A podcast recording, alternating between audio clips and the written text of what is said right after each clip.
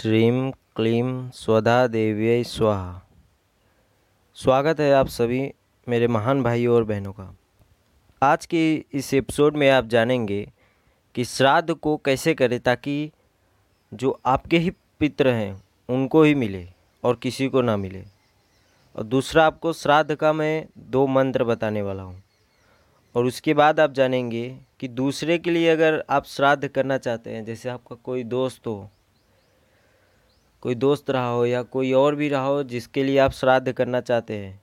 अगर आपके सपने में कोई इस समय मतलब श्राद्ध पक्ष में अगर कोई प्रेत आ रहा है, जो प्रेत योनि में चला गया है, आपके घर का हो या बाहर का दोस्त कोई भी हो तो इसका मतलब क्या है?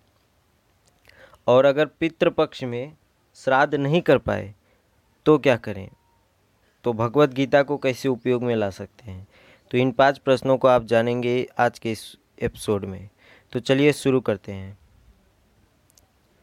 सबसे पहला प्रश्न कि श्राद्ध को कैसे करें ताकि आप अपने ही पितर को दे पाए? क्योंकि इस समय क्या होता है, प्रेतों में तृप्ति पाने के लिए अगर किसी के घर वाले में कोई नहीं रह जाता मतलब समझ लो पूरा उनका ख़ानदान ही ख़त्म हो जाता है, या उनके कुल का ही कोई ख़त्म हो जाता है और उनको पानी देने वाला, उनका तर्पण करने वाला, श्राद्ध करने वाला कोई नहीं होता तो ऐसे जो प्रेत होते हैं वो घूमते टहरते रहते हैं।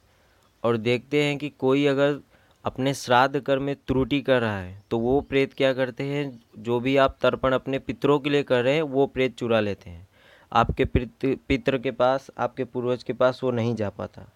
तो इससे बचने के लिए यहाँ पे दो आ, मंत्र मैं बताने वाला हूँ जिसका उपयोग करके आप ऐसे होने वाली गलतियों से छुटकारा पा सकते हैं, इसको रोक सकते हैं।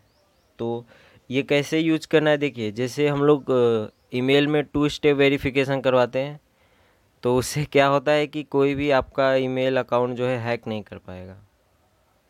ऐसे ही ये जो मंत्र है, इसके टू स्टेप्स हैं। पहला, श्राद्ध को शुरू करने से पहले और दूसरा, श्राद्ध जब ख़त्म हो रहा हो तो। और एक क्या करता है, ये एक सील्ड का काम करता है। और इस सील्ड से क्या होगा कि आप जिसके नाम से संकल्प करते हैं, वो पिंडदान करते हैं, श्राद्ध करते हैं तो सिर्फ़ उसी को जाके वो मिलेगा, दूसरा कोई नहीं ले सकता। ठीक है? तो वो मंत्र में बताता हूँ, ध्यान से सुनिएगा। इसको तीन बार पढ़ के फिर श्राद्ध शुरू करिए, और जब श्राद्ध पूरा ख़त्म हो जाए, तब तीन बार पढ़िए। इससे क्या होगा, जो बीच में कोई त्रुटि भी होगी तो भी वो माफ़ हो जाता है, और आपके पितर के पास सीधा आपका दिया हुआ श्राद्ध पहुँच जाता है। तो ध्यान से सुनिएगा। देवताभ्यश्च, पितृभ्यश्च, महायोगिभ्य एव च। नमः स्वाहाय स्वधाय नित्यमेव नमो नमः। ठीक है? सुना आपने ध्यान से? तो इस मंत्र का आप उपयोग करिए, पहले तीन बार इसको बोल के आप अपना श्राद्ध कम शुरू करिए। और अगर आप रोज़ रोज़ तर्पण करते हैं तो भी इस मंत्र का उपयोग करके आप तर्पण कर सकते हैं। एक बार फिर से बोलता हूँ, ध्यान से सुन लीजिए। देवताभ्यश्च, पितृभ्यश्च, महायोगीभ्य एव नमः स्वाहाय स्वधाय नित्यमेव नमो नमः। ठीक है? अब दूसरा जो मंत्र है, वो इससे भी आसान है, उसमें बीज मंत्रों का उपयोग है। क्या है? ओम ह्रीम श्रीम क्लीम स्वधा देव्य स्वाहा। ओम ह्रीम श्रीम क्लीम स्वधा देव्य स्वाहा। इस मंत्र का उपयोग करके आप जैसे अपने पितरों का तर्पण श्राद्ध तो कर सकते हैं और संकल्प करके दूसरे अपने दोस्त यार और किसी का भी ऐसे जो आपके खून से संबंधित नहीं है, उनका भी आप तर्पण, पितर, पिंडदान वगैरह कर सकते हैं। तो ये दो मंत्र आप उपयोग में ला सकते हैं। इसके अलावा जो और भी प्रश्न हैं, उनके बारे में आपको बताता हूँ।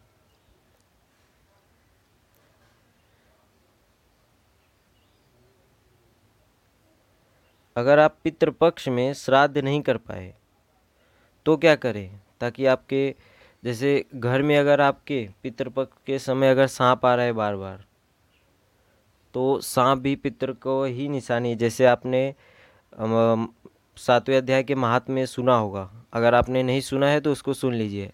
और भी श्राद्ध को कैसे करें, वो उसके बारे में भी एक एपिसोड बनाया, वो भी सुन सकते हैं।